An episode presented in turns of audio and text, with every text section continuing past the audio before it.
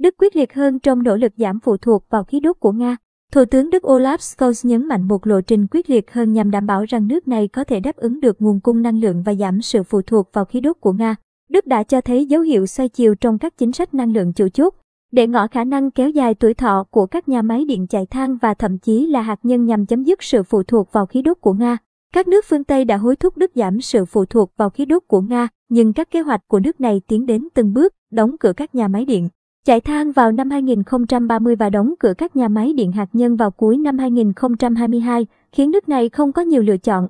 Trong bài phát biểu tại một phiên họp đặc biệt của Quốc hội về cuộc khủng hoảng tại Ukraine vào ngày hai mươi bảy tháng hai, Thủ tướng Đức Olaf Scholz nói đến một lộ trình quyết liệt hơn nhằm đảm bảo rằng nước này có thể đáp ứng được nguồn cung năng lượng và giảm sự phụ thuộc vào khí đốt của Nga. Nước cung cấp một nửa nhu cầu năng lượng của Đức. Ông nói, Scholz cho rằng, các diễn biến trong những ngày gần đây cho thấy chính sách năng lượng có trách nhiệm và hướng tới tương lai không chỉ có ý nghĩa quyết định đối với nền kinh tế Đức, mà còn với cả môi trường cũng như an ninh. Đức phải thay đổi lộ trình để chấm dứt sự phụ thuộc vào nhập khẩu năng lượng, trong đó có việc xây dựng hai trạm nạp khí đốt hóa lỏng Lenerje, một ở Brunsbüttel và một ở Wilhelmshaven và tăng dự trữ khí đốt tự nhiên. Các kế hoạch trên có thể có lợi cho R W E, tập đoàn năng lượng hàng đầu của Đức với sự ủng hộ những nỗ lực của German lờ en giê Terminal, một liên doanh giữa Gasunie, Oiltanking G m b H và Vopak Lenerje Holding để xây dựng trạm nạp Lenerje tại Grand Sputal. Chính phủ Đức đã yêu cầu đối thủ của R W E là đánh giá lại kế hoạch xây dựng trạm nạp Lenerje tại Wilhelmshaven,